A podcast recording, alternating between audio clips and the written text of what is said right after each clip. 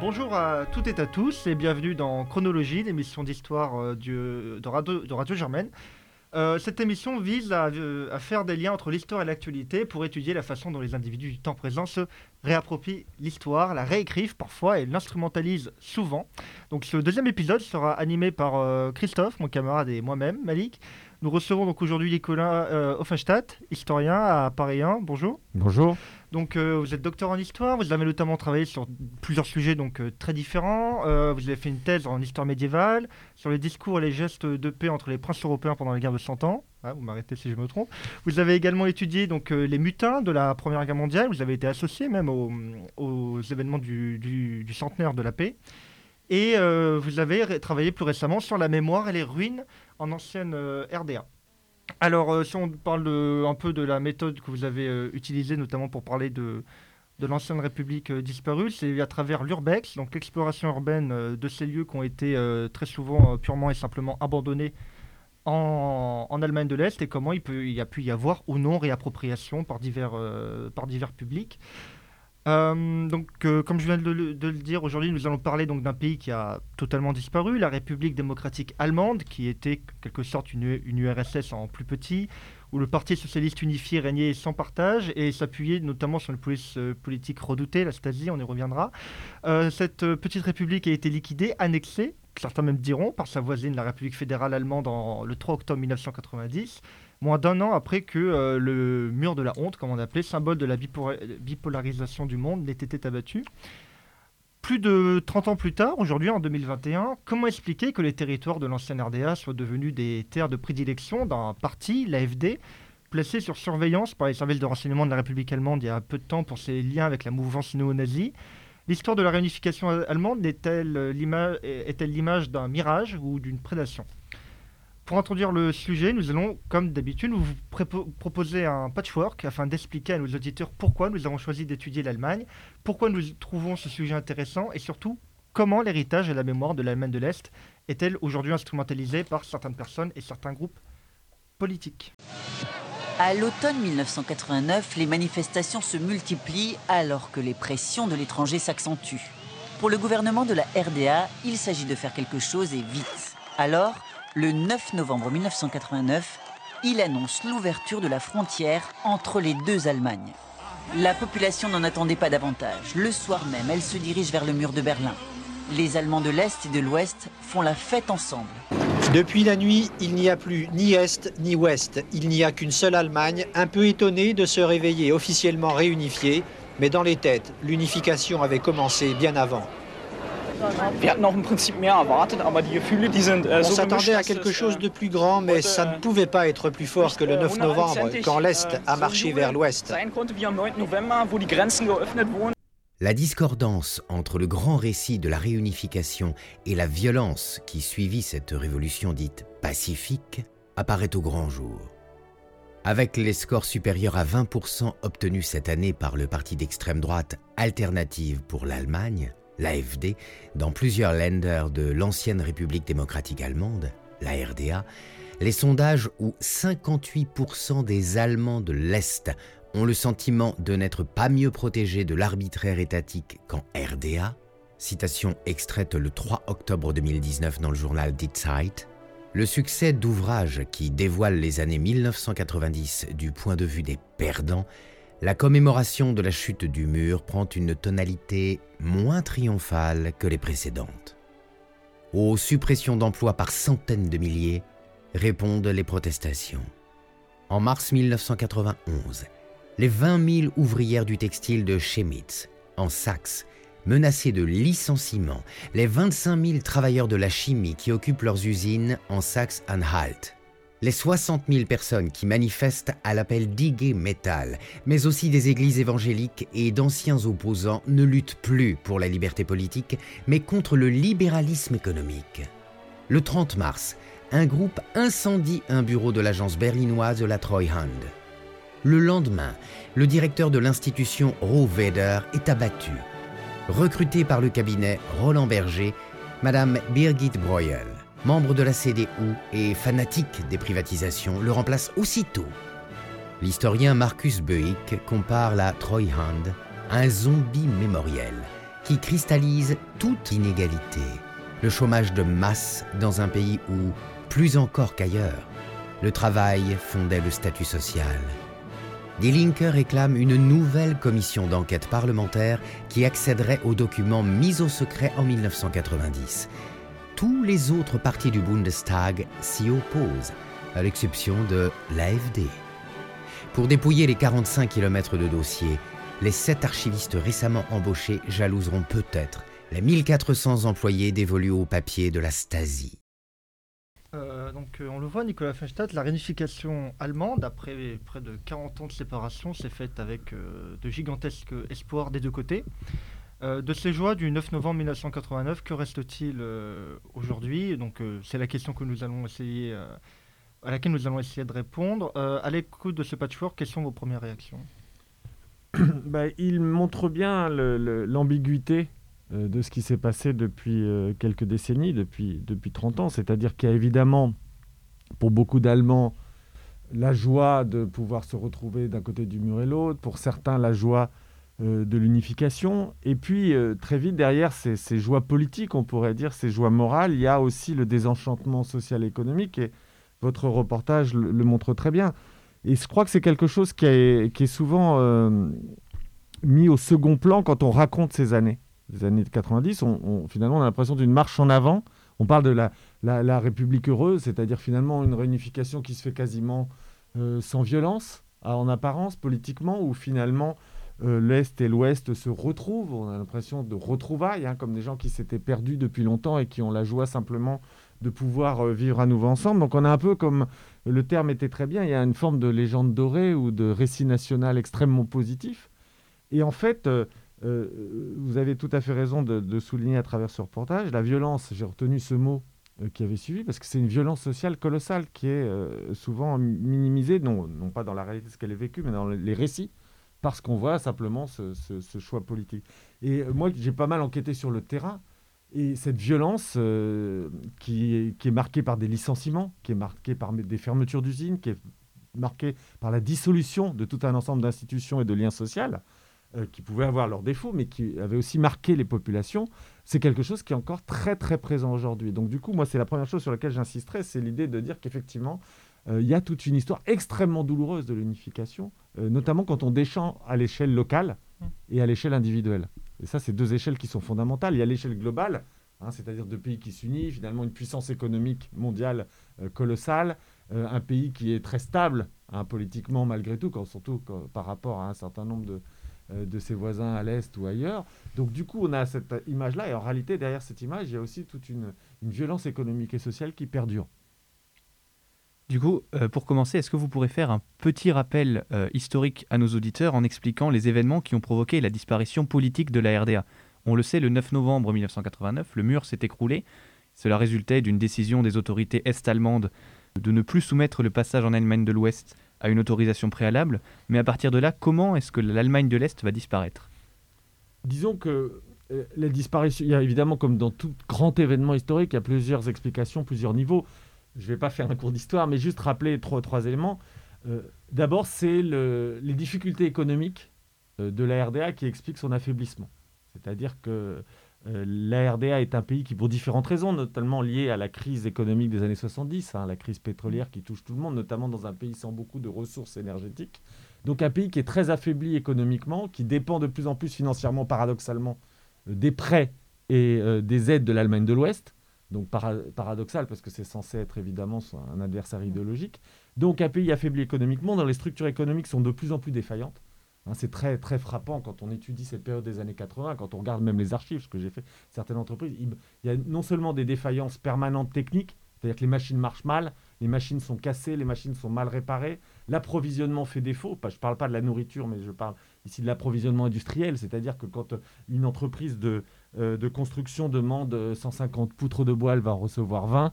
Donc, vous voyez, donc c'est une économie qui est à bout de souffle euh, à bien des égards, pas pour tout, mais à bien des égards. Ça, c'est le premier élément. Le deuxième élément, évidemment, c'est l'oppression politique euh, qui perdure, malgré les espoirs d'ouverture qui avaient été euh, voilà, espéré dans les années 70 avec l'arrivée au pouvoir de Erich Honecker, qui finalement n'a pas, du tout, euh, pas du tout libéralisé comme on, l'attendait. Et notamment, il y a une affaire très célèbre pour les intellectuels en 1976, c'est une forme de barde, de poète dissident qui s'appelle Wolf Biermann, qui va être dans une forme de manipulation de la Stasi, qui va perdre sa nationalité allemande, qui va être déchu de la nationalité et ça, ça va être un symbole de cette RDA qui comprend toujours pas qu'il y a quand même une demande de liberté, une demande de critique. Et d'ailleurs, une demande de critique qui n'est pas forcément hostile à la RDA, mais qui demande même à l'intérieur du cadre socialiste à pouvoir s'exprimer. Et alors là, l'affaire Birman en 1976, ça va être un petit peu, si vous voulez, la désillusion, de, le désenchantement de nombreux intellectuels, de nombreux citoyens qui croyaient qu'il y aurait une forme de libéralisation. Ça, c'est le deuxième élément qui explique aussi hein, la contestation. C'est évidemment une demande de plus en plus grande de liberté politique, de liberté critique, de liberté de voyager. Et puis le troisième élément qui est évidemment très important euh, dans le bloc de l'Est, dont vous savez qu'il est quand même sous domination de, euh, l'Union soviétique, avec des, modalités, même s'il y a eu une désatellisation évidemment depuis la mort de, Staline, donc il y a des évolutions. Mais quand même l'URSS est là, et le grand événement, c'est évidemment l'ouverture permise par la perestroïka de Mikhail Gorbatchev, que d'ailleurs la RDA va accepter euh, avec énormément de réticence et en essayant de freiner. Donc il y a un cadre aussi qui est positif, hein, c'est-à-dire qu'on peut prendre appui sur des réformes qui sont en train de se jouer en URSS, à la fois sur le plan économique, sur le plan politique. Donc vous voyez, ce qui arrive en 89-90, c'est le, euh, le, produit à la fois des, des, des contraintes politiques, des contraintes économiques et de l'ouverture euh, de, de, la, de, la, sphère internationale. Alors, dans le déroulé des événements, cette contestation augmente. Le, le, parti n'est plus capable, pour toutes ces raisons, finalement, de résister à la contestation. Et d'ailleurs, il y a une hémorragie qui se produit à ce moment-là dans les, euh, dans les adhésions au parti. Hein. Donc, le parti de lui-même, déjà, euh, s'affaiblit. Et puis, il y a un acteur majeur aussi pour expliquer la, chute de la RDA, c'est qu'en face, il y a l'ancien adversaire qui est toujours là et qui, évidemment, a des moyens de faire pression, surtout dans une situation de faiblesse, euh, sur les régimes, c'est-à-dire l'Allemagne de l'Ouest, euh, qui va évidemment proposer très vite tout un ensemble de solutions et y participer. Il y a aussi, euh, dans le contexte international, l'ouverture du rideau de fer pour la Hongrie dès l'été 1989, qu'on a tendance à oublier un peu en France, qui permettait déjà une partie de des Allemands de l'Est de, rejoindre l'Ouest.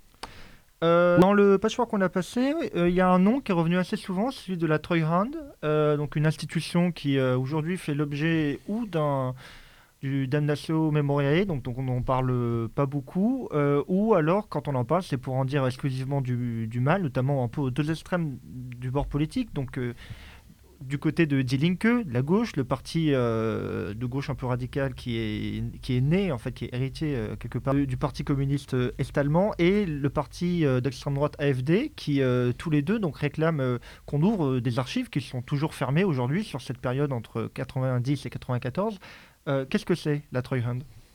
Euh, si vous voulez, il y avait. D'abord, la Treuhand, c'est évidemment une institution qui est intéressante parce qu'elle a été créée par la RDA.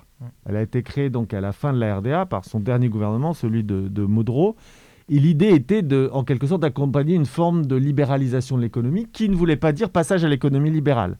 C'est-à-dire que les origines de la Treuhand, c'était sans doute Hein, de, évidemment d'ouvrir, notamment de permettre plus d'autogestion, plus de participation des travailleurs, de desserrer l'étau en quelque sorte d'une économie très centralisée, euh, très euh, socialiste et aussi en partie sclérosée. Et progressivement, avec l'unification, cette euh, institution de réforme est en fait est devenue une institution en quelque sorte de privatisation de masse de l'ensemble de l'économie de la RDA. Donc il y a eu un basculement entre le projet Modro de 1990 et ce qu'elle est devenue pendant les années suivantes. Alors qu'est-ce que ça veut dire? Ben, Ça veut dire en fait euh, euh, des, dizaines de milliers euh, d'entreprises et de combinats qui sont livrés à la Troyande pour être en quelque sorte comme un sas de transition avant le passage ou pas à l'économie de marché. Alors pourquoi le passage ou pas?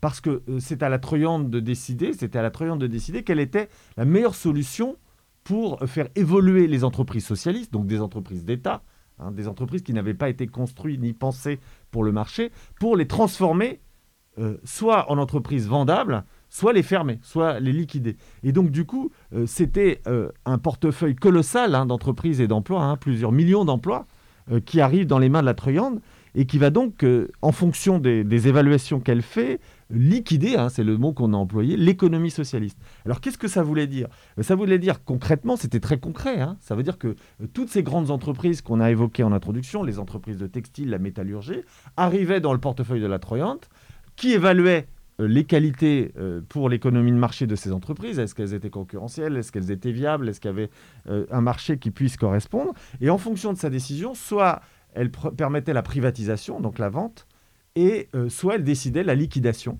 qui pouvait prendre différentes formes, soit éventuellement d'autres formes de, cession. Donc en fait, globalement, hein, ça veut dire évidemment, pour les Allemands de l'Est, ça veut dire quoi? La fin de l'économie socialiste, hein, la liquidation de toutes les formes de propriété socialiste, et, euh, communiste, étatique, comme on voudra euh, les appeler. Donc c'est évidemment une opération colossale. C'est sans doute une des opérations économiques de cet ordre la plus grosse de l'histoire. Hein. Donc la, la avait 4 millions d'emplois dans son portefeuille initial. Et évidemment, elle va en liquider plus de la moitié. Donc c'est évidemment une opération euh, énorme. Alors pourquoi c'est une opération problématique? Ben, C'est une opération problématique à plusieurs niveaux. D'abord, évidemment, le défi, il est évidemment très, très compliqué, puisque ce sont des entreprises qui n'avaient pas du tout été conçues pour l'économie de marché, elles avaient été conçues dans le cadre du bloc de l'Est, et notamment dans le cadre de son organisation économique qu'on appelait le Comecom, hein, donc qui était une forme de division socialiste du travail. Donc toutes les entreprises de RDA étaient pensées d'abord comme des entreprises socialistes, avec tout un ensemble évidemment de fonctionnement euh, spécifiques. Et vous savez d'abord que le premier élément, c'est le plan. C'est des entreprises qui devaient s'inscrire dans un plan. Donc évidemment, ça change tout par rapport à un marché libre. Euh, où vous êtes uniquement déterminé par euh, des conditions du marché, même si elles ne sont pas pures et parfaites, évidemment. Hein, donc déjà, c'était des, entreprises d'économie planifiée. En plus d'être des, des, entreprises d'économie planifiée, c'est des entreprises qui étaient pensées dans cette division socialiste du travail. C'est-à-dire que la RDA n'était pas libre de ses productions, de ses exportations, elle devait correspondre à la politique du bloc de l'Est à travers le Comecom. Hein, C'est-à-dire que les spécialisations n'étaient pas libres. Il fallait qu'on s'arrange avec, avec la Hongrie, avec la Roumanie, bien sûr d'abord avec l'URSS, il fallait qu'on exporte là où ça, on avait besoin, il fallait qu'on apporte aussi ceux qui s'étaient spécialisés. Parce qu'évidemment, si vous vous êtes spécialisé dans l'exportation, il faut que vous puissiez disposer de ce que vous n'avez pas produit, mais dont vous avez besoin. Donc c'est ça le principe de la division sociale. Donc vous voyez, les contraintes et les structures d'une économie socialiste n'avaient rien à voir avec une économie de marché, même s'il y avait des assouplissements. Et puis, au-delà du rêve euh, socialiste, il y avait aussi des tas de bricolage. Hein, puisqu'il y avait tout des tas de dysfonctionnements. Donc même les bricolages étaient spécifiques à une économie de marché, notamment par exemple la course à la main-d'œuvre, euh, qui souvent était manquante. Donc euh, la Troyande arrive sur ce schéma global, pour aller très vite. Un des gros reproches qui est fait à la Troyande, c'est finalement de ne pas avoir pensé de politique industrielle ou territoriale. C'est-à-dire que ça a été pensé purement en termes d'agenda politique, d'agenda néolibéral. Et là, évidemment, face à un agenda néolibéral, les entreprises du bloc de l'Est, évidemment, elles ne font pas le poids. Hein, d'où ces liquidations. Et donc, imaginez le résultat. Hein, c'est qu'en 1994, hein, euh, c'est des dizaines de milliers d'entreprises qui ont été fermées, qui ont été vendues et, souvent rétrécies. Parce que racheter ne veut pas dire que vous préservez évidemment l'emploi. c'est le cas, par exemple, on parlait du combinat euh, de l'ONA, de la chimie. Euh, mais si vous prenez le, le combinat métallurgique de Eisenhüttenstadt dans le Brandebourg, qui était un des fleurons du bloc de l'Est, euh, il va être vendu, maintenant il est à ArcelorMittal, donc il existe toujours, mais la réduction des emplois a été considérable. Donc même quand il y, a une transformation qui tient à peu près la route sur le plan économique, sur le plan social, c'est souvent une catastrophe. Et du coup, euh, vous avez des régions qui sont sinistrées qui sont sinistrées par des plans sociaux. Et qu'est-ce qui se passe en Allemagne de l'Est avec cette liquidation de la Troyande? C'est une montée colossale du chômage, une disparition des emplois. Et donc, du coup, encore une fois, sur les 4 millions euh, d'emplois de la Troyande, il en restait qu'un et demi en 1994. Autrement dit, vous imaginez ce que ça veut dire sur une population active hein, mm. euh, qui fait 9-10 millions. Donc c'est absolument colossal. Une population qui en plus ne connaissait pas le, chômage, puisque euh, voilà, la chute du mur, il y a 7500 chômeurs dans toute l'Allemagne de l'Est. Et on va passer voilà, en, en l'espace de quelques mois à 2,5 millions. Donc c'est tout de même plus euh, l'émigration qui, qui, qui, est forte, puisque les Allemands de l'Est vont être nombreux à tenter leur chance à l'Ouest, plus riche, où il y a plus de demandes. Donc euh, aujourd'hui encore, on a une saignée démographique euh, qui n'a pas totalement été euh, résorbée entre les, cinq lenders actuels qui composaient avant la, RDA et, leur situation actuelle. Oui, alors effectivement, il y a non seulement du chômage, mais il y a toutes les formes en quelque sorte aussi de chômage aiguisé ou de perte d'emploi, c'est-à-dire pré-retraite, chômage partiel. Donc si vous voulez, c'est un bouleversement total, vous avez raison d'insister, par rapport à un monde qui était celui du plein emploi. Hein. donc du coup, euh, c'est la précarité qui arrive dans un monde de la, de, la sûreté d'emploi. Il y avait bien d'autres insécurités en RDA, mais pas celle de l'emploi. L'insécurité qui était arrivée avec, avec cet élément-là. Et puis surtout, ce qu'il faut comprendre, c'est que, bon, je vous ai parlé de la liquidation en termes économiques par rapport au passage d'une économie euh, socialiste de type division socialiste du travail à une économie de, dit de type libéral. Mais en réalité, ce n'est pas du tout ça uniquement l'enjeu, parce que l'entreprise en RDA, c'est une structure globale de sociabilité. C'est-à-dire quand les entreprises ferment, hein, parfois des combinats vraiment colossaux, euh, c'est énormément euh, d'aspects de votre vie qui disparaissent.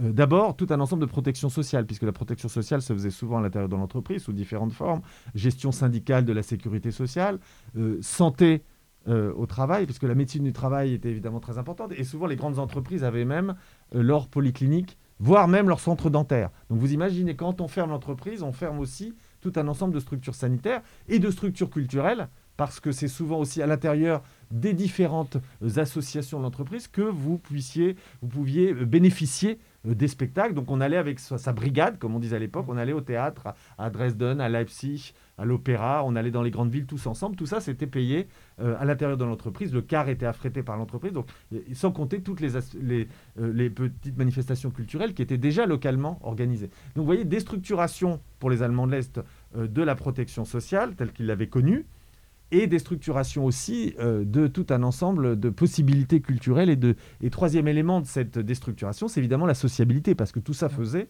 que vous viviez beaucoup à l'intérieur de votre entreprise, que vous aviez euh, avec vos collègues de travail tout un ensemble de, de liens. Et on sait très bien, alors c'est parfois critiqué aujourd'hui en disant c'est un peu un rêve, euh, un rêve qui oublie la réalité, de dire mais un des éléments quand vous interrogez les Allemands de l'Est sur ce qu'ils regrettent le plus, quasiment toujours, même si vous parlez 20 secondes sur un banc, ils vont vous dire on était plus solidaires. Vous voyez, cette, hmm. cette, idée que, euh, alors c'est sans doute parfois mythifié, bien sûr, avec tout ce qui s'est passé. Vous voyez, cette idée que dans l'entreprise, pour différentes raisons, bonnes ou mauvaises, bonne, c'est cette création socialiste du lien social, mauvaise, c'est parce qu'il y a tellement de contraintes et d'inefficacité parfois qu'il faut bien être solidaire. Hein. bonne ou mauvaise, en tous les cas, la notion de solidarité, et qui était quand même fondamentalement dans l'entreprise, c'est quelque chose qui disparaît. Et avec ça, évidemment, du coup, euh, la recherche d'emploi, la précarité. Hein.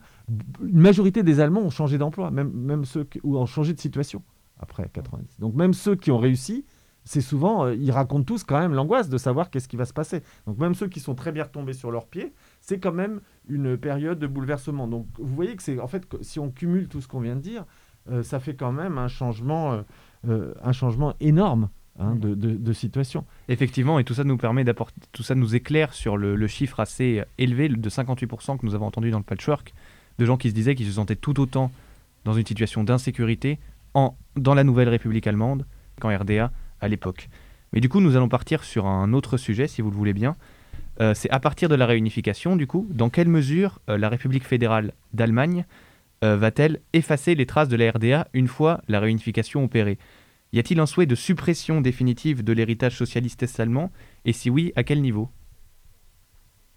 Oui, alors, ce qu'il faut euh, rajouter pour que nos éditeurs comprennent bien l'ambiance, c'est qu'il y a quand même aussi, d'une certaine manière, vous l'avez dit tout à fait à juste titre dans l'introduction, une absorption de la RDA. C'est-à-dire que quand on parle réunification, on a l'impression finalement que deux systèmes vont fusionner, ou en tous les cas que euh, réunification sous-entend une forme de, de partenaires dans une certaine égalité, ou en tous les cas qui ont négocié euh, chacun des apports respectifs euh, de ce qu'ils avaient euh, en quelque sorte à apporter. Or, ce n'est pas vraiment une réunification, c'est une pure et simple absorption. En ce sens, il ne reste aucune institution quasiment de RDA, c'est-à-dire que c'est en fait un transfert du système ouest-allemand sur l'Allemagne de l'Est. C'est la suppression, on l'a vu avec les entreprises, ça n'est évidemment, hein, il ne reste quasiment rien. Il en reste un petit peu plus dans le domaine agricole, mais on ne va pas y rentrer. Mais globalement, si vous voulez, tout disparaît, y compris tout ce qui faisait doublon, Hein, par exemple, simplement un institut de mesure, euh, comme dans tout État, hein, il y a des instituts d'étalonnage. Ben, évidemment, on a gardé celui de l'Ouest, on a supprimé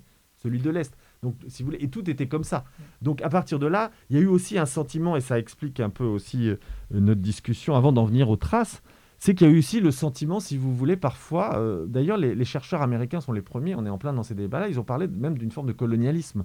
Hein. Du coup, il y a une approche postcoloniale de la RDA. Pourquoi? Parce que euh, il y a l'impression, euh, un peu comme dans les colonies, c'est-à-dire qu'évidemment, dans les colonies, on ne garde pas grand-chose hein, des institutions euh, dans lesquelles on arrive, hein, mais on importe, évidemment, forcément, le, conquérant impose ses institutions, même si, évidemment, tout n'est pas négatif. Il ne s'agit pas de dire que tout ce que l'Allemagne de l'Ouest a apporté, elle a apporté énormément d'argent. C'est d'ailleurs ce que répondent les, Allemands de l'Ouest en disant, écoutez, vous n'arrêtez pas de vous plaindre, on a mis des milliards et des milliards dans l'Allemagne de l'Est, donc bien sûr que c'est peut-être imposé. Mais du coup, vous comprenez aussi la forme de dépossession. Parce que ces Allemands de l'Est, hein, euh, c'est pas des, en quelque sorte, d'ailleurs, personne n'est comme ça, mais c'est pas l'image de gentils sauvages qui attendaient simplement hein, d'avoir, euh, en quelque sorte, des gens pour euh, les sauver d'un méchant système. Il y a bien sûr une dimension, encore une fois, de revendication, mais c'est aussi des gens qui avaient, pour certains, une conscience d'avoir essayé de construire un État qui était brinque-ballant, mais si vous voulez, qui avaient participé à la construction du socialisme, qui avaient joué un rôle dans l'édification des entreprises, donc ils pouvaient y croire. Et à un moment donné, tout ce à quoi ils avaient cru, souvent avec beaucoup de désillusions hein, dans les années 80, on leur explique que tout ça, finalement, c'était quasiment rien. C'était nul. C'était une économie déficiente. C'était un régime euh, barbare qui euh, utilisait la répression politique. Et donc, du coup, si vous voulez, on a aussi, en quelque sorte, dévalué les biographies individuelles. Or, tous les gens de RDA ne sont pas des agents de la Stasi pervers, ne sont pas des nullités euh, industrielles, hein, bien loin de là. Hein, il y a des tas de gens qui étaient évidemment des grands musiciens qui étaient, qui, et qui peut-être n'avaient pas un intérêt spécial pour discuter des questions politiques. Ils voulaient faire du violon ou ils voulaient faire de la pêche, etc. Et donc vous avez aussi d'évaluer des gens qui avaient considéré que leur biographie euh, voilà, était une vie comme une autre, avec des contraintes, euh, etc. Une dame m'a raconté qu'elle avait, euh, donc, elle était comptable, évidemment, une comptable dans un régime socialiste, ça n'a aucune valeur pour des, entreprises capitalistes, parce que vous imaginez en termes de comptabilité, hein, c'est pas du tout la même chose. Et donc, du coup, elle a été, euh, elle a été finie par être licenciée. Donc, elle a fait une formation. Et dans la formation, donc, c'était des jeunes qui arrivaient de l'Ouest. Hein, donc, elle, avait déjà un, certain âge. Hein, et les, donc des tout jeunes qui avaient une trentaine d'années qui leur disaient, euh, ils les ont fait compter sur des bouliers. Hein, vous voyez, donc, euh, vous voyez ce que je veux dire pour des, femmes qui avait été, en plus, elle, elle, était très active, elle avait été responsable de la section des femmes allemandes, elle avait été syndicaliste, elle avait eu à gérer des rapports politiques très compliqués, donc et vous la prenez comme un peu, encore une forme d'enfant sauvage, entre guillemets, hein, en la faisant compter sur des bouliers, et en plus, ils lui ont fait épeler des noms de rue. Vous voyez, comme si en fait on allait socialiser un petit peu, hein, des, euh, c'est l'enfant sauvage de l'Aveyron. Hein. Donc du coup, évidemment, euh, ça peut pas ne pas laisser de traces sur, ces, sur ces populations d'avoir été pris euh, en quelque sorte, pour des gens à resocialiser. Donc c'est aussi cette, euh, une forme de morgue hein, d'un système se sentant supérieur qui arrive sur un autre qui l'absorbe. Euh, ça joue énormément dans le sentiment. Et alors ce qui est très drôle, c'est que ça va jusqu'à finalement avoir dressé contre le processus des gens qui étaient très hostiles à la RDA. Et moi, j'ai vu ça. J'ai interrogé récemment pour un article un, psychologue. Alors lui, il est ravi de tout ce qui s'est passé humainement. Il, voulait faire de la psychologie euh, du sport, etc. Il était contraint de s'occuper de psychologie d'entreprise. Donc là, le système RDA, pour lui, était une vraie contrainte. Donc euh, euh, le, mur, le mur saute, la liberté, et il devient, il fait une super belle carrière. Il est même psychologue de l'équipe nationale d'Allemagne pour je ne sais quels Jeux olympiques. donc lui est très heureux, c'est un homme, on le voit épanoui, qui a pour qui l'unification a été au contraire un moteur. Mais il dit, mais je ne supporte pas la manière dont l'Ouest raconte cette époque alors même qu'il est hyper critique de la RDA, il n'a aucune envie d'y revenir, il n'a aucune nostalgie, mmh. il est hyper critique, mais il dit ces gens de l'Ouest n'ont jamais rien compris à ce qu'on a vécu. Hein, parce que, et donc du coup, ce sentiment, vous voyez, va au-delà de la question politique de savoir si on regrette le régime. En plus, d'un point de vue constitutionnel, c'est assez euh, bizarre ce qui s'est passé. Et il faut rappeler que tout est allé vraiment très vite. Par exemple, il y a une disposition qui est souvent citée comme preuve de générosité de l'Ouest envers l'Est, et c'est euh, la question du taux de change entre les deux marques. Donc le marque de l'Ouest, qui était bien évidemment plus fort, c'était un marque pour euh, un marque de l'Ouest pour 5,3 euh, marques de l'Est, si je me trompe pas. Non, il y a eu une conversion de 1 à 1 pour l'essentiel. Voilà, c'est ça, et ça a été fait. C'est ça qui était fantastique en apparence pour les habitants de l'Est. Par hein. Kohl, voilà, qui a voulu aller très vite parce que vous l'avez dit, on ne sait pas trop ce qui va se passer à l'Est. Gorbatchev, voilà, la Russie est un pays où les coups d'État sont un peu monnaie courante, donc il a fallu aller assez vite au début des années 90. Et en février, en prévision donc, des élections qui vont avoir lieu en mars 1990, euh, Helmut Kohl a décidé de faire un taux de parité de 1 à 1, ce qui a eu des... Euh, déjà pour le, pouvoir d'achat des, des Est-Allemands était certes une, une, bonne nouvelle, mais qui a fait augmenter de 400 à 500% les coûts de production des entreprises de l'Est, qui avaient donc du mal à faire... Euh, à faire euh, face à la concurrence de l'Ouest. Donc en fait, moi la question que j'aimerais vous poser, c'est à qui profite le crime? On a parlé de la Treuhand, d'entreprises liquidées, euh, de rachats par des entreprises occidentales, françaises ou ouest-allemandes, mais euh, y a, cet argent a fini dans les poches de qui en fait? Euh, Je vais vous répondre par la négative, sûrement pas des Allemands de l'Est. Ah, c'est clair. mais oui, parce que effectivement, votre question elle est très importante, c'est que le rachat de ces entreprises, il est fait hein, à plus de 90% par des Allemands de l'Ouest et par des étrangers. Seuls 6% des entreprises est-allemandes ont été récupérées par des Allemands de l'Est. Voilà, donc vous avez euh, exactement euh, la, réponse. C'est-à-dire qu'en réalité, euh, toute l'économie est-allemande. Et ça, ce sentiment de dépossession, du coup, est très fort, est allé à l'étranger. Alors, encore une fois, si on veut avoir une, vision balancée, on va dire, mais vous savez qu'il y a eu tout un ensemble, hein, ça a évolué, mais il y a eu tout un ensemble d'impôts ou de taxes qui ont été prélevés en Allemagne de l'Ouest pour financer l'unification. Le, terme a changé, peu importe, hein, au, fil du temps. Et du coup, les Allemands de l'Ouest, eux, n'ont pas du tout cette vision Hein, il dit, c'est, en gros, c'est les deux clichés, c'est les, Allemands de l'Est qui se plaignent tout le temps et les Allemands de l'Ouest suffisants. Hein, il se renvoie à ces deux clichés. Et alors, du côté des Allemands de l'Ouest, l'argument qui est de dire, mais vous avez vu tout ce qu'on a payé pour vous? Vous vous rendez pas compte hein, de tout ce qu'on a investi Donc, arrêtez de chialer, euh, profitez de tout euh, le, boom économique que vous avez connu, en oubliant tout l'aspect social qu'on vient euh, de discuter. Donc, ça explique aussi qu'il puisse rester un certain nombre d'incompréhensions des deux côtés. Alors, si vous permettez pour les traces, peut-être un mot Ah oui, oui allez-y. Puisque vous m'avez interrogé, je suis bavard, pardon. Euh, oui, vous me disiez, bah, du coup, oui. Et un, des éléments, c'est peut-être, on ne l'a pas encore abordé, mais c'est qu'évidemment, cette absorption économique, euh, cette liquidation industrielle, elle s'est accompagnée forcément aussi d'une forme de, d'espace public construit par les vainqueurs. Alors, euh, l'Allemagne de l'Est, c'était évidemment la, disparition de toutes les traces du socialisme. Alors là, il y a des débats. Est-ce que ce ne sont pas les Allemands de l'Est eux-mêmes qui sont débarrassés d'un régime euh, qui les avait en partie opprimés euh, à travers le déboulonnement d'un certain nombre de statuts? Oui et non, parce que euh, c'est malgré tout une, une conséquence de la guerre froide, hein, cette idée de dire que finalement, il y a un vainqueur, qui est l'Allemagne de l'Ouest, qui a les capacités, finalement, à imposer un discours sur le passé qui est aussi un, double récit. C'est quand même un récit très noir et blanc aussi. Ça, c'est pas propre à l'Allemagne de l'Est, mais c'est quand même la méchante RDA et la, la démocratique euh, Allemagne de l'Ouest. Et donc ce récit, il, s'est transporté dans l'espace public, c'est-à-dire qu'effectivement, on a effacé beaucoup de traces de tout ce qui était l'art socialiste, l'architecture socialiste, la construction socialiste. On a débaptisé des rues? On a débaptisé des rues. Alors vous allez me dire, après tout, c'est normal, il y avait quand même une dimension oppressive, on enlève euh, ce qui relève d'un régime euh, mhm. dictatorial et oppressif, ce qui est indéniable. Sauf que c'est allé beaucoup plus loin et c'est allé aussi, même tellement loin aujourd'hui qu'il y a un mouvement de retour sur lequel je reviendrai dans un instant. Alors pourquoi c'est allé loin? C'est qu'en fait, il y avait une telle quand même volonté d'effacer, hein, une volonté de vainqueur, c'est qu'on a enlevé des rues de gens qui n'avaient rien à voir avec la RDA. Et, de valeurs qui n'avaient rien à voir avec la RDA non plus directement. Par exemple, vous le savez, euh, le bloc de l'Est a beaucoup instrumentalisé, c'était votre ouverture, la notion de paix. Hein, notamment dans les années 50. Hein. le bloc de l'Est, c'était le camp de la paix, et l'autre, c'était évidemment le camp de la guerre, l'impérialisme. Donc, vous aviez beaucoup euh, d'inscriptions, de, maisons de la culture, de rues qui s'appelaient les rues de la paix, la maison de la paix.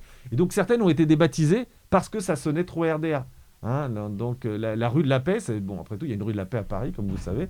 Euh, la paix peut être une valeur qui dépasse la RDA et on peut garder la rue sans forcément se coucher devant le régime défunt. Mais non, il a fallu quand même qu'on efface la rue de la paix. Pire encore, on a retiré des rues des antifascismes ou des victimes du fascisme. Pourtant, euh, évidemment, l'Allemagne de l'Ouest est aussi euh, là pour honorer les victimes du fascisme. Et eh ben, on a quand même débaptisé parce que ça sonnait trop RDA, l'antifascisme étant tellement seriné comme une idéologie fondamentale euh, du bloc de l'Est que j'ai deux exemples précis. Hein. La rue des antifascistes a disparu pourtant. évidemment, ils représentaient aussi eux-mêmes. Hein. Ils n'avaient pas par définition, vous n'avez pas attendu la RDA pour combattre le nazisme puisqu'elle n'existait pas. Ça disparaît quand même. Et puis deux figures héroïques auxquelles on est revenu récemment parce que Rosa Luxembourg euh, a fêté en quelque sorte ses 150 ans, en tous les cas on les a fêtés pour elle. Et donc du coup, deux figures qui disparaissent aussi de l'espace public, fondateurs du Parti communiste est-allemand, c'est Karl Liebknecht et Rosa Luxembourg, deux grandes figures de la gauche allemande, assassinées en 1919 par les corps francs, et qui étaient des grandes figures intellectuelles, la gauche, et qui évidemment par définition n'avaient rien à voir avec la RDA, puisqu'ils sont morts 30 euh, euh, ans avant qu'elle soit fondée, et qui en soi, hein, sont des figures qui sont en Allemagne aussi respectées pour tout un ensemble d'autres choses, évidemment, mm. que simplement la fondation du Parti communiste. Ben, tout ça disparaît de l'espace public parce que c'est ramené à une histoire de RDA, alors qu'évidemment, c'est une histoire qui dépasse la RDA. Donc, vous voyez, il y a quand même cette volonté d'imposer une forme aussi d'espace public des vainqueurs qui a pu, euh, par certains côtés, produire aussi du ressentiment. Ce qui est beaucoup plus cliché entre guillemets, c'est un, autre cas qui est que donc le palais de la République euh, est-allemand était euh, bon, en bâtiment, euh, tout ce qui est de plus euh, architecture de l'Est, pourrait-on dire, donc au cœur de Berlin. Et ce bâtiment a été rasé dans les années 90 parce qu'il se situait sur l'ancien site du château de Berlin qui depuis a été, qui a été reconstruit, qui, a été inauguré il y a un peu plus d'un an et qui aujourd'hui accueille le forum Humboldt. On a, on a rasé la présidence de la République pour y mettre un château. J'aime beaucoup ça.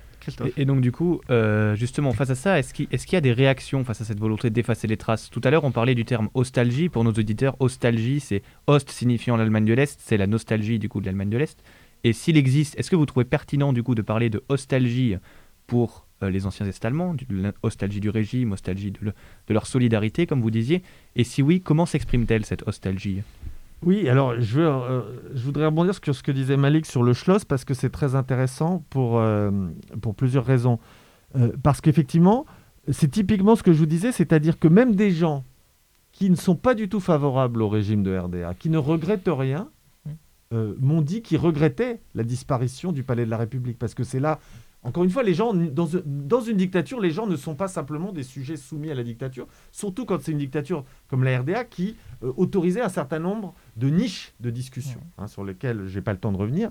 Mais donc du coup, moi j'ai des tas de gens que j'ai interrogés euh, qui m'ont dit mais pourquoi ils ont détruit le palais? Et pourtant c'est des gens qui sont des ingénieurs, plutôt des gens euh, qui auraient été de classe bourgeoise dans un État euh, capitaliste ordinaire, démocratie occidentale, et qui donc étaient très contents de la réunification parce qu'ils ont pu en quelque sorte retrouver une position sociale qui était celle de leur formation. Donc très heureux d'être des Allemands ordinaires aujourd'hui, ils me disent mais et dès que vous les creusez un peu, dès que vous parlez du palais de la République, ils disent mais pourquoi pourquoi ils ont détruit ça? C'est là qu'on allait danser, c'est là qu'on allait faire, qu'on allait au bazar de la solidarité, qu'on allait s'amuser. Il y avait des bowling, vous savez, il y avait plein de choses dans le palais de la République. Hein. Mmh. C'était, c'était à la fois un palais culturel et la, et la chambre du peuple. Donc du coup, pour beaucoup d'Allemands de l'Est, hein, c'est, le lieu de leur loisir. C'est là où ils ont dragué, c'est là où ils ont dansé, c'est là où ils se sont amusés, ils ont rencontré leurs femmes, ils ont emmené leurs enfants pour, pour, pour s'amuser. Donc du coup, c'est une partie de leur histoire qui a été détruite. Et donc du coup, là encore, vous voyez comment il y a toujours plusieurs, plusieurs niveaux dans les mémoires, hein, et qui ne se, euh, peuvent pas se, simplement se ramener à la mémoire politique. Hein, il y a une mémoire sociale, il y a une mémoire individuelle, il y a, des euh, parcours de vie qui s'inscrivent, hein, et tout ça ne, colle pas forcément. Et du coup, c'est un bon exemple, ça cristallise beaucoup ce ressentiment, euh, cette destruction d'un lieu qui était finalement assez emblématique euh, de Berlin. Alors, nostalgie, moi, j'aime pas ça comme terme, je le reprends pas, d'ailleurs, je le critique dans mon livre. Pourquoi? Parce qu'on a l'impression aussi, là encore, c'est un peu des grands enfants, les Allemands de l'Est. Hein. On, leur a, on leur enlevé leur protection sociale, on leur a enlevé la culture euh, à moindre coût et la santé euh, quasiment gratuite. Et du coup, ils seraient en train de pleurer sur un monde disparu qui, à l'époque, ils n'ont pas cessé de critiquer pour son inefficacité, pour sa répression. Donc, vous voyez, c'est toujours ramener un peu les acteurs euh, à des enfants un peu capricieux. Quand il y a la dictature, ils sont pas contents. Puis quand on leur donne la liberté, ils sont pas contents non plus. Ils veulent retourner à la dictature protectrice, comme on appelait parfois la herde. En réalité, quand vous faites un peu d'entretien de terrain, vous trouvez autre chose. Et c'est pour ça que moi je ne reprends pas le terme. Vous trouvez des gens qui bricolent en fait ce passé-là. Hein, c'est-à-dire qu'ils sont capables d'avoir une distance critique et donc du coup de ne pas accepter non plus le grand discours de l'Allemagne heureuse d'aujourd'hui. Hein, donc du coup, il faut un mélange. Ils vont, essayer de dire, ils vont faire la part des choses. Ils vont garder certains éléments. Certains éléments relevant de la part d'enfance, par exemple, l'attachement aux jouets de l'époque de la RDA, peuvent très bien se cumuler avec une critique du régime. Donc du coup, euh, euh, vous voyez, les gens sont pas idiots. Ils pensent pas que les jouets sont forcément le symbole d'un pays où les enfants étaient heureux. Ils construisent un monde avec différents aspects qui relèvent de la mémoire politique, de la mémoire sociale, de la mémoire familiale, de la mémoire personnelle. Et quand vous interrogez dans le détail chacun des Allemands de l'Est, il y a des combinatoires différentes, y compris qui peuvent paraître contradictoires par rapport à une rationalité, je dirais, occidentale. C'est-à-dire qu'il y a des, choses où, euh, par exemple, il y en a qui bâtissent une continuité, qui sont ravis de ce qu'ils ont vécu en RDA, qui sont ravis de la réunification. on, a, parfois du mal à se dire bah, comment on peut être ravi d'avoir vécu euh, sous une dictature, en très content quand elle tombe. Bah, c'est comme ça, c'est-à-dire que le rapport à la mémoire, il n'est pas simple. Évidemment, on trouve des, des tendances. Je vous en ai donné quelques-unes dans notre discussion. Et donc c'est pour ça que moi je pense qu'il faut, il faut raisonner autrement. Hein. Il faut raisonner plutôt en termes de, bricolage mémoriel.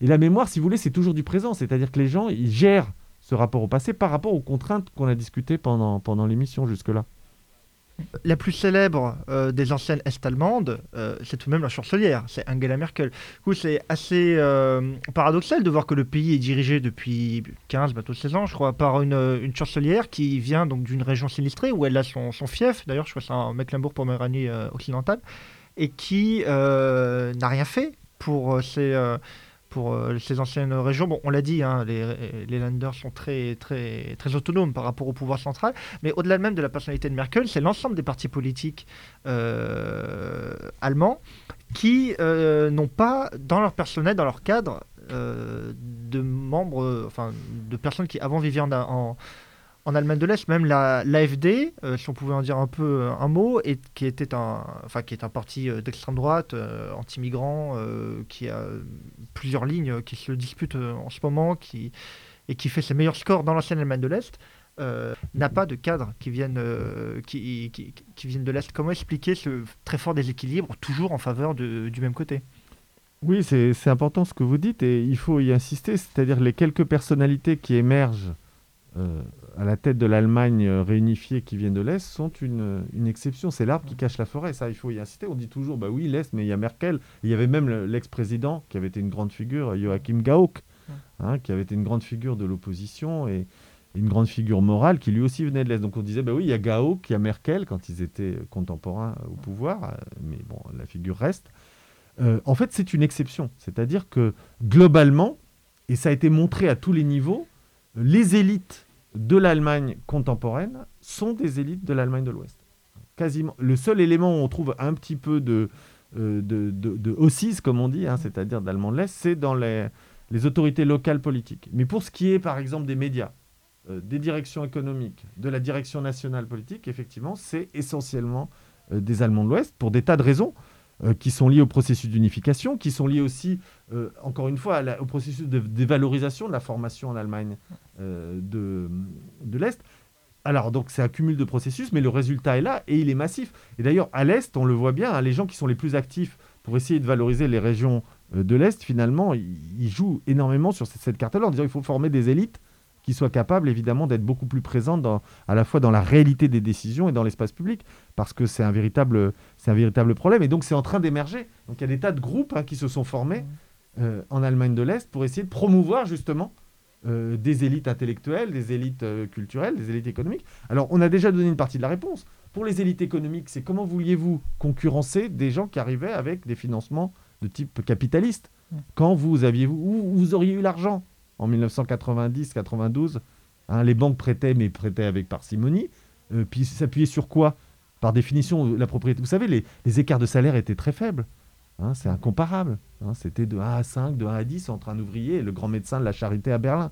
Donc forcément, qui pouvait racheter des, des, entreprises? Donc du coup, économiquement, il n'y avait pas de possibilité simplement physique de, faire promouvoir rapidement une édite qui n'était pas capable de concurrencer euh, des, fonds euh, qui venaient d'ailleurs.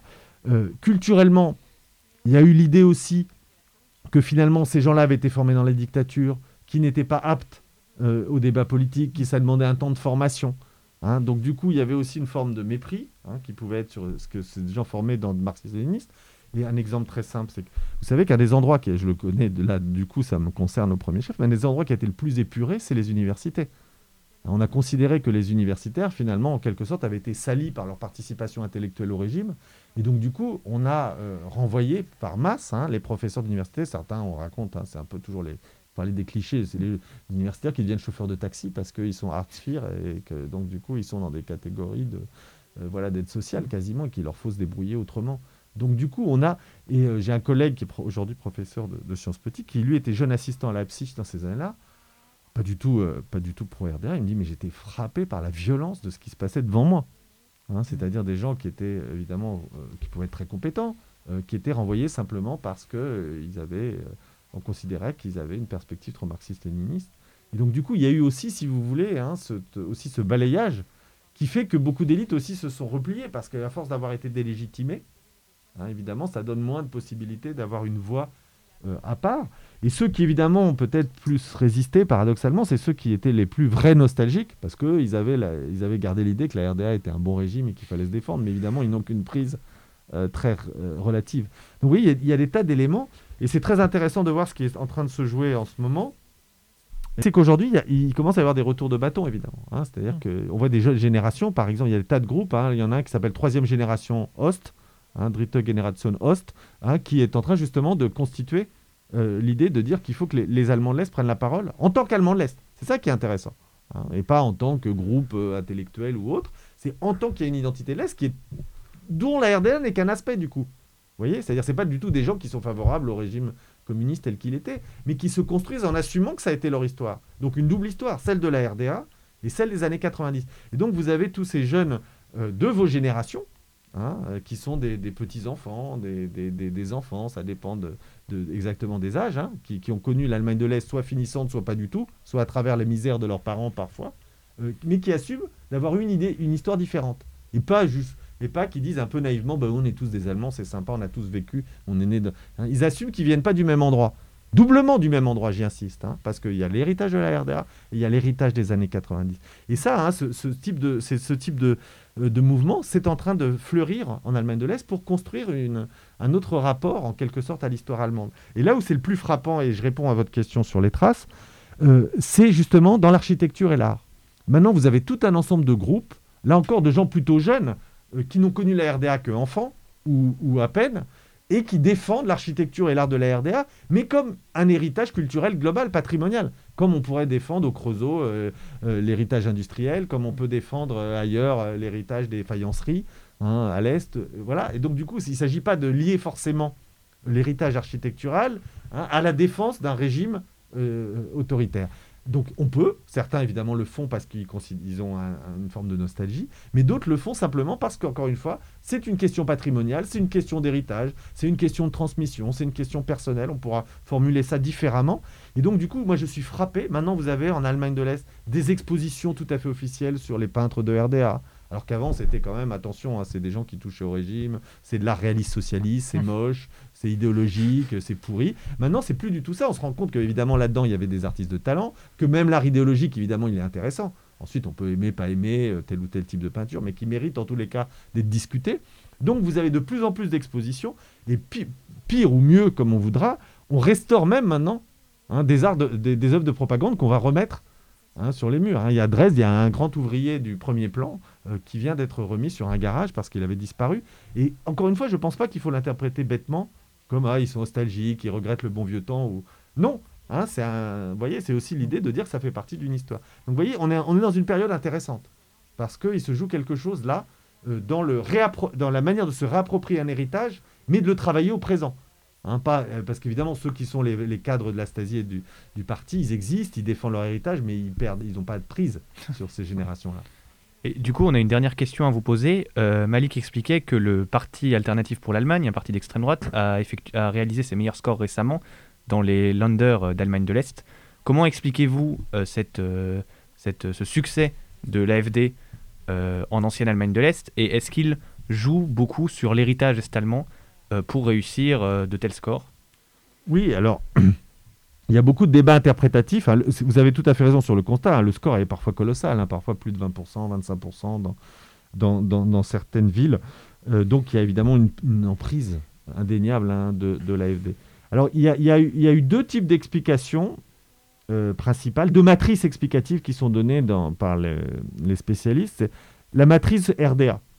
C'est-à-dire qu'en réalité, les euh, habitants de l'Est seraient encore en quelque sorte bloqués dans des attitudes non démocratiques dans une euh, absence de capacité au débat, donc confronté à l'altérité, confronté à des problèmes, finalement, il se replie sur des, sur des solutions autoritaires.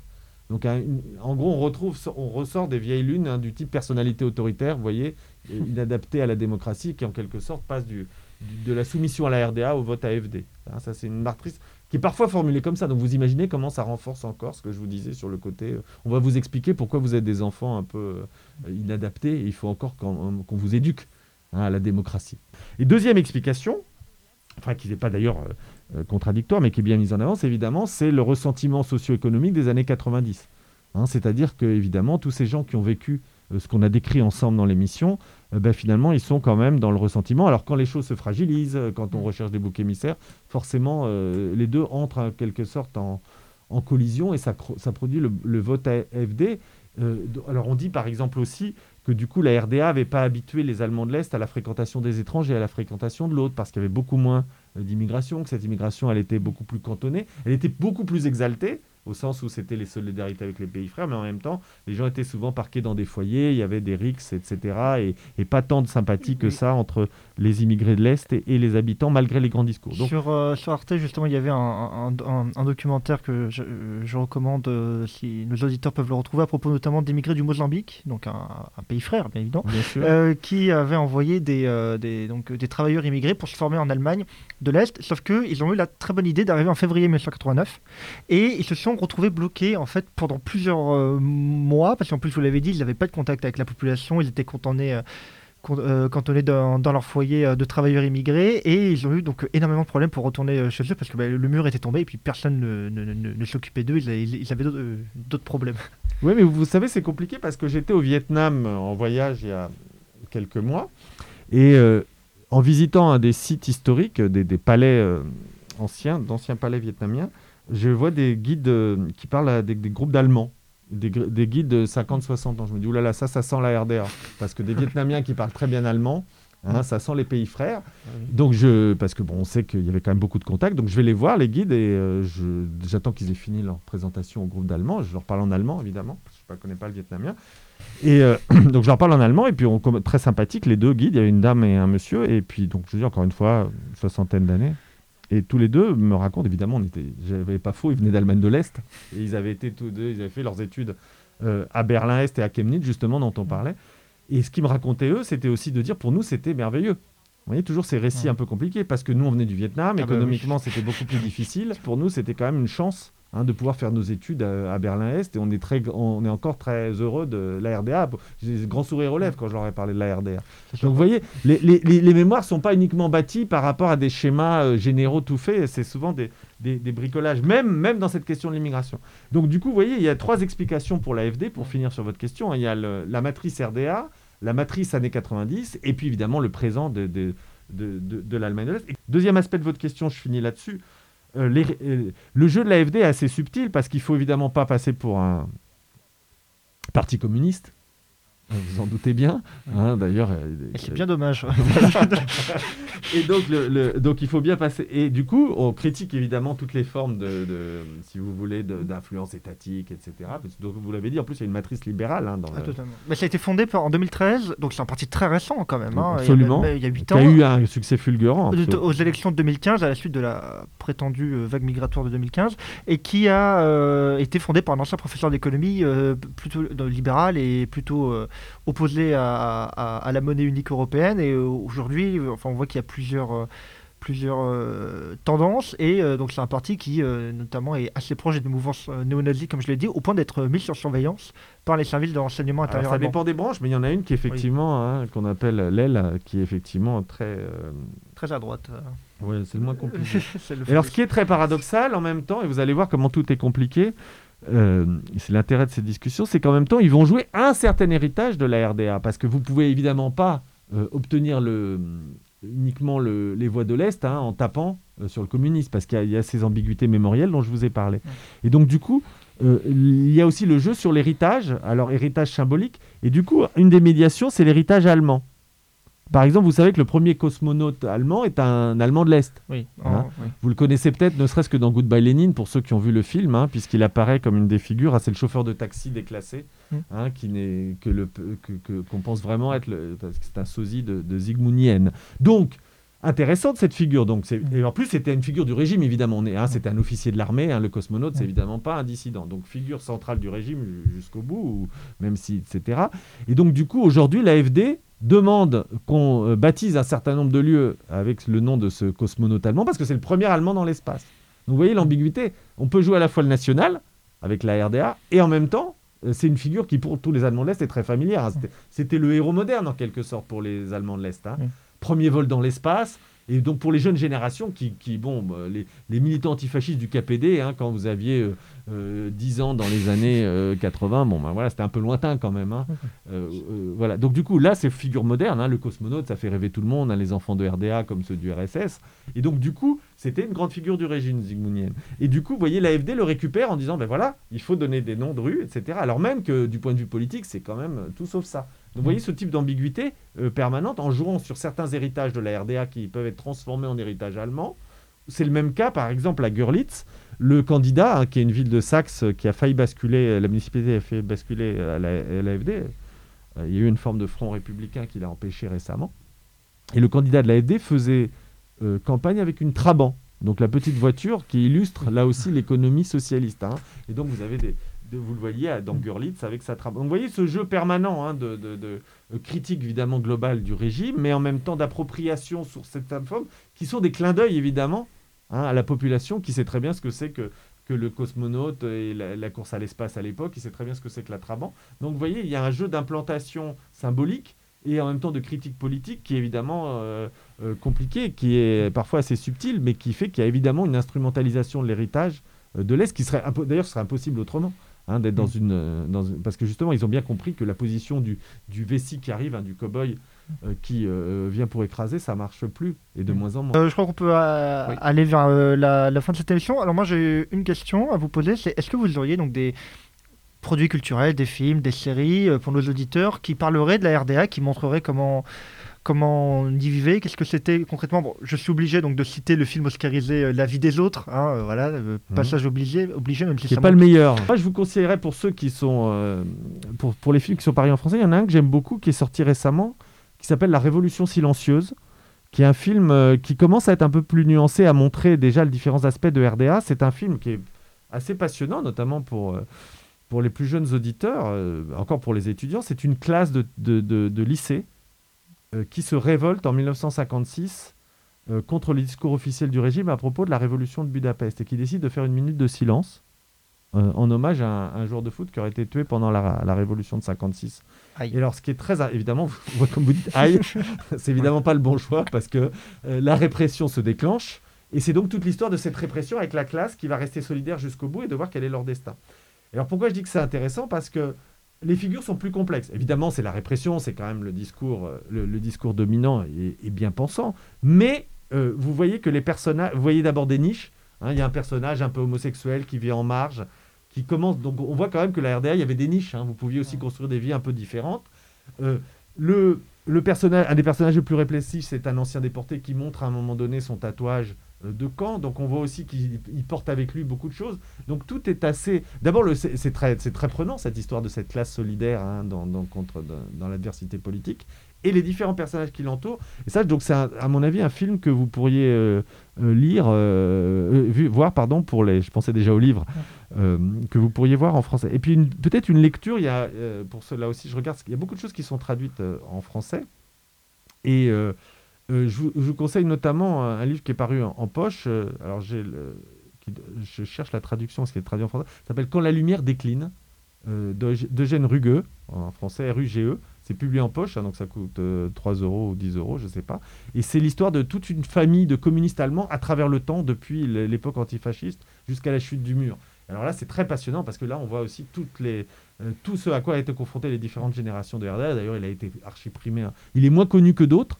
Euh, mais voyez, si vous voulez plonger dans la RDA, que vous faites deux choix, allez, on va aller rapide à la fin. hein. vous regardez la Révolution silencieuse et vous lisez Quand la lumière décline euh, d'Eugène Rugueux. Ouais, et D'accord. moi, moi, j'ai un, j'ai un conseil, c'est une série euh, Deutschland 83, euh, qui est une série euh, allemande et qui raconte euh, donc l'histoire en Allemagne en 1983, comme son titre l'indique, comment un agent, un jeune, un jeune homme, agent garde frontalier entre les deux Berlin, qui vit à l'est, est enrôlé de force dans la Stasi pour infiltrer le quartier général de l'OTAN en pleine crise des euromissiles. Donc déjà, c'est un peu plus proche de nous, c'est la, la- l'Allemagne qu'on connaît, enfin la RDA qu'on s'imagine connaître des, des années 80. Euh, ben, merci beaucoup Nicolas Feuchtat, Merci beaucoup, oui. d'avoir euh, accepté euh, notre invitation et d'avoir été aussi précis dans vos réponses. Pour nous, ben, on se donne rendez-vous ben, la prochaine fois pour une nouvelle émission de chronologie sur Radio Germaine, que l'on espérera passionnante, qui le sera, Christophe. qui le sera évidemment. Tout à fait. Bonne journée à tous.